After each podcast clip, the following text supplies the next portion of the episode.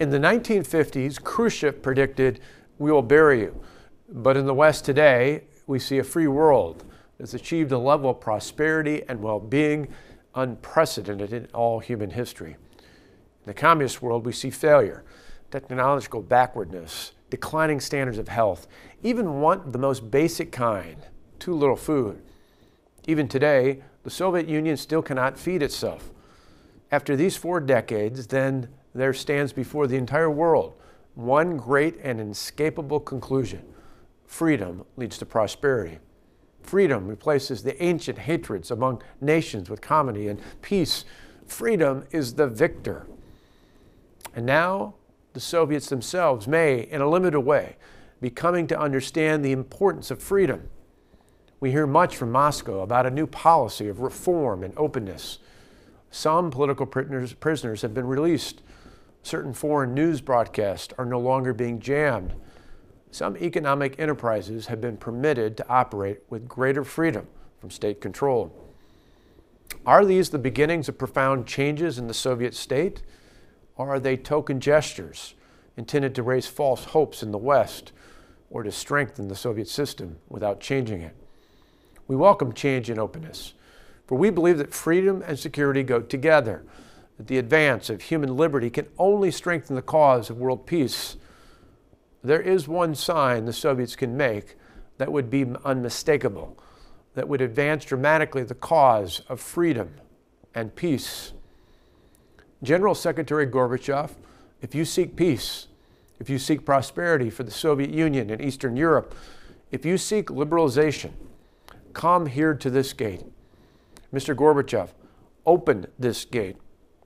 Mr. Gorbachev, tear down this wall. These words are part of the address President Ronald Reagan gave at the Brandenburg Gate of the Berlin Wall in West Berlin on June 12, 1987. You see, his opposition to communism and devotion to freedom started many decades before his time as our nation's commander in chief. His actions helped bring about unprecedented levels of freedom and prosperity then and in the years that followed, here in America and around the world. Patriotism made a return during his tenure. You see, we were proud to be Americans again. Sadly, many people today believe that patriotism is just plain partisan. In fact, just this past Tuesday, New York Times editorial board member Mara Gay spoke about this very subject on MSNBC. She said, quote, I was on Long Island this weekend and visiting a really dear friend, and I was really disturbed. I saw, you know, dozens and dozens of pickup trucks with expletives against Joe Biden on the back of them, Trump flags, and in some cases, just dozens of American flags, which, you know, is, is also just disturbing because essentially the message was clear. It was this country, this is my country, this is not your country, I own this, unquote. Well, displaying the flag of our nation is not disturbing, it is inspiring. You see, service members had proudly displayed the flag on their uniform and carried it into battle. For them, the flag is more than a piece of cloth, it represents freedom. We celebrate Flag Day across our country this Monday.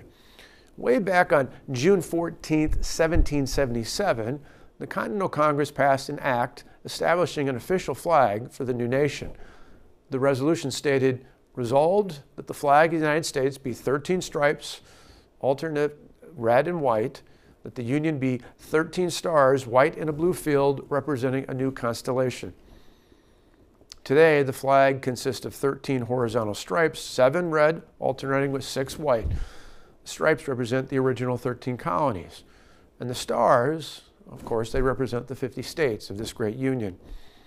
The colors of the flag are symbolic as well. Red symbolizes hardness and valor.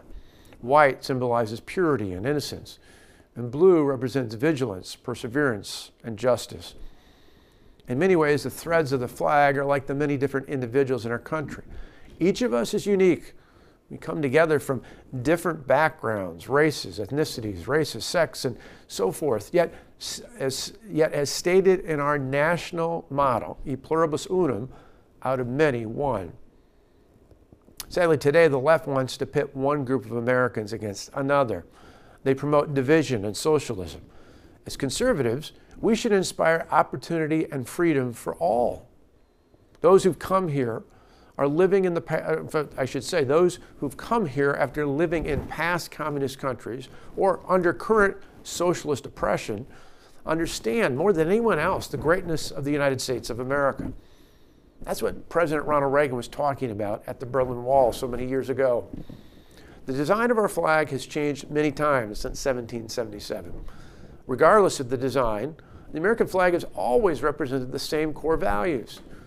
In a similar way, our nation has changed and improved many times, many times since we declared our independence on July 4, 1776. And we will continue to improve. We'll continue to improve as long as we remain devoted to freedom. I'm Scott Walker. Thanks for joining us. Until next time, keep fighting for freedom.